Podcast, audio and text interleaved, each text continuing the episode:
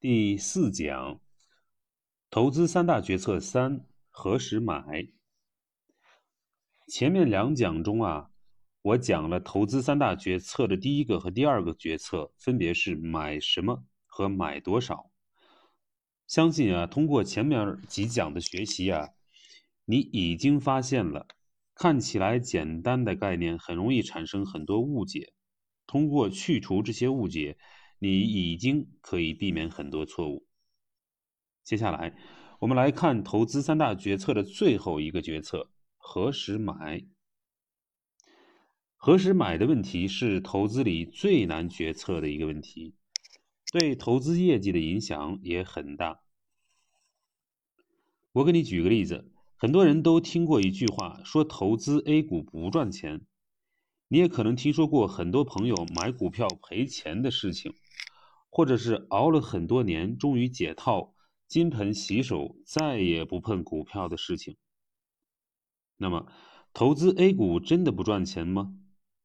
其实这是一个很流行的误解。比如说，你可能听过一个故事，说是2007年十月到2019年十月，上证指数从六千多点左右跌到三千多点左右。十二年的时间不仅没涨，还跌了一半，所以投资 A 股不赚钱，不仅不赚钱，还赔钱。但是，如果你换个角度，从上证指数开始编制的时候算，也就是从二一九九零年十二月十九日开始算，那个时候上证指数是一百点，现在是三千多点，是原来的三十倍，折合每年上涨百分之十三。也就是说，你一九九九一九九零年买一个大盘指数放着，然后就不管，现在就涨了三十倍。这样看，怎么说是投资 A 股不赚钱呢？你看这两个例子都是基于真实数据，一个说投资 A 股赔钱很多，另一个说投资 A 股赚了很多钱，结论是完全相反的。这里面的问题就是一个何时买的问题。如果你买在了二零零七年的十月，买在了历史的高点上，是不赚钱的。如果你是一九九零年时候就开始买，那么会赚的很多钱。事实上，只要避开了二零零七年和二零一五年两次明显的泡沫，你在股市大概率是赚钱的。这个例子告诉我们，何时买真的很重要。不仅何时买重要，何时卖也很重要。股市上有一句话叫做“会买的不如会卖的”，讲的就是在恰当的时机退出也很重要。比如说，二零一四年到二零一五年那一轮牛市，半年时间，股指从两千多点涨到了四千多点。这个时候，如果卖出挣了一倍以上，其实不少了。但是挡不住贪婪啊，很多人不愿意卖，不少人最后不仅没赚钱，还赔了很多钱。为什么赔了很多钱呢？因为买的比较晚，三千多点才买，后来又迟迟不卖，导致利润赔光，最后还赔了本金。这个例子说的也是买卖时机的重要性。买在泡沫顶端，或者迟迟不卖出止损，都是买卖时机问题。何时买、何时卖的问题，有一个专有名词叫做“投资择时”。投资择时是三大决策里最难的，做对了可能大幅提升你的投资回报，但是非常难以掌握。投资。是做自己懂的事情，不懂的时候不做，懂的时候再做。弄清楚了基本原理，你就可以掌握一些基本操作脚技巧，提高投资收益。我通过一个例子讲一下投资择时的基本原理，后面再介绍一些简单实用的操作办法。下面的内容有一点点难，你需要仔细看，多看两遍。关于投资择时，有一个叫做美林时钟的理论。是美林银行在二零零四年首先提出来的，是投资择时的基本理论。这个理论的基本思想是非常简单的，就是根据经济学原理和历史经验，把资金在大类资产中进行轮换配置，预计哪一类资产价格上涨，就开始配置这一类资产。具体一点说，这个理论把资产分为四类，分别是债券、股票、大宗商品和现金，然后。相应的，我们把经济运行周期也分为四个阶段，分别是低迷、复苏、过热和滞胀。根据这四个理论，这四类资产分别在四个时间、四个时期表现最好。展开来说，就是债券在经济低迷的阶段表现最好，股票在经济复苏阶段表现最好。大宗商品在经济过热阶段表现最好，现金类资产在经济滞胀阶段表现最好。为什么会是这样呢？这是经济政策的内在逻辑决定的。比如说，在经济低迷阶段，这个时候经济政策大概率是要刺激经济的。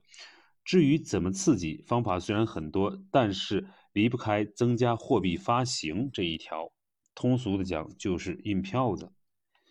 这些票子印出来去哪儿了呢？要知道，这个时候经济形势不好，拿到钱的人不敢随便投资，会等等看。可是钱不能一直在手里放着，怎么办呢？答案是买安全资产。最安全的资产就是国债，这时候最可能上涨的资产也是国债。然后是高等级的安全的债券。等刺激政策进行一段时间后，这个时候经济也差不多触底了，最坏的时候也差不多了，企业的经营情况也开始改善。这个时候，什么资产开始涨？大概率是股票，因为企业经营状况改善了，销售回暖了，日子好过了，而且。这时候还有一个好处，就是经济增长企稳回升了，但是通货膨胀还没有起来，也就是企业的产品卖好了，但是成本还没有开始涨，这是企业比较舒服的时候，利润增长很快，所以这个时候投资股票最好。然后通胀就开始了，物价水平开始普遍上涨。通胀起来买什么呢？这个答案也很简单，买可以买的价格上涨最快的东西。这个东西叫做大宗商品，也就是石油、铁矿石。这个时候，企业经营状况好，都在拼命扩大产能，占领市场，这就不可避免的要增加投入品的争夺，对原料的争夺。因为很多原材料的产能比较固定，短期内很难增长，很多企业来买，可产能就那么多，于是价格就大幅上涨。这个时候，大宗商品的价格涨幅最快。然后你想到，我想到，你也猜到了，通货膨胀起来了。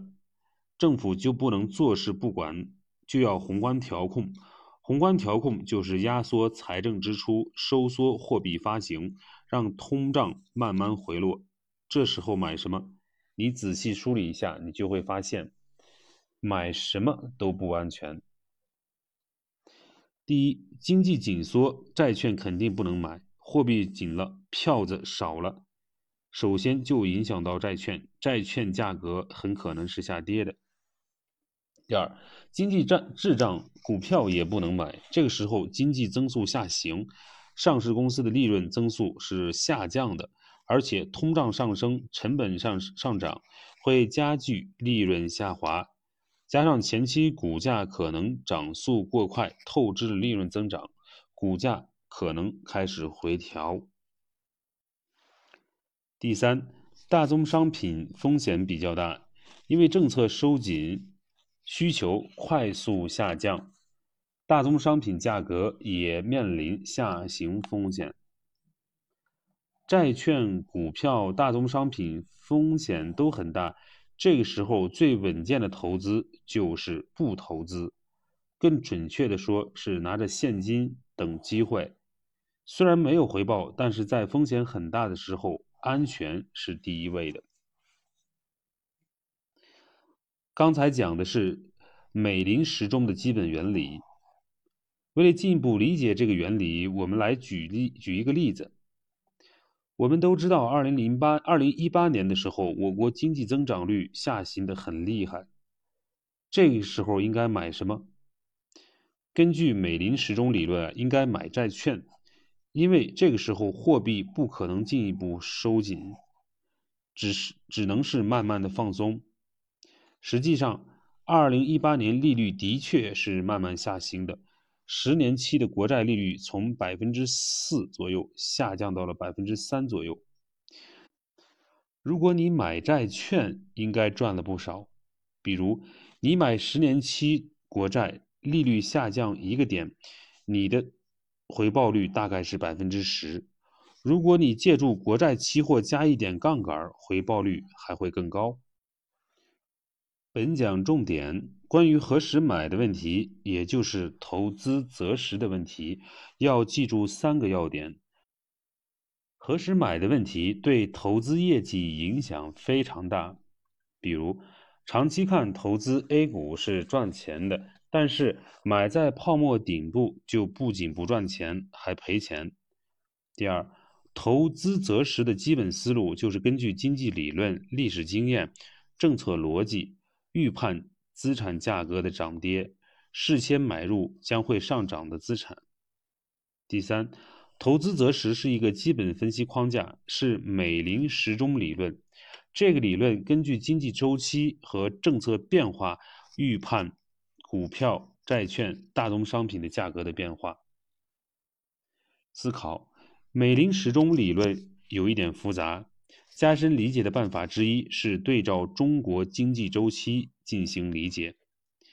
你可以选择一个年份，二零一九年或者你印象最深刻的其他年份，分析一下其处于经济周期的哪个阶段，经济政策是扩张还是收缩，然后对照看大类资产的表现与美林时钟理论预测是否一致。要特别提示的是，美林时钟是一个大致的理论框架，不一定能完美解释每一次经济和资产价格周期，要活学活用。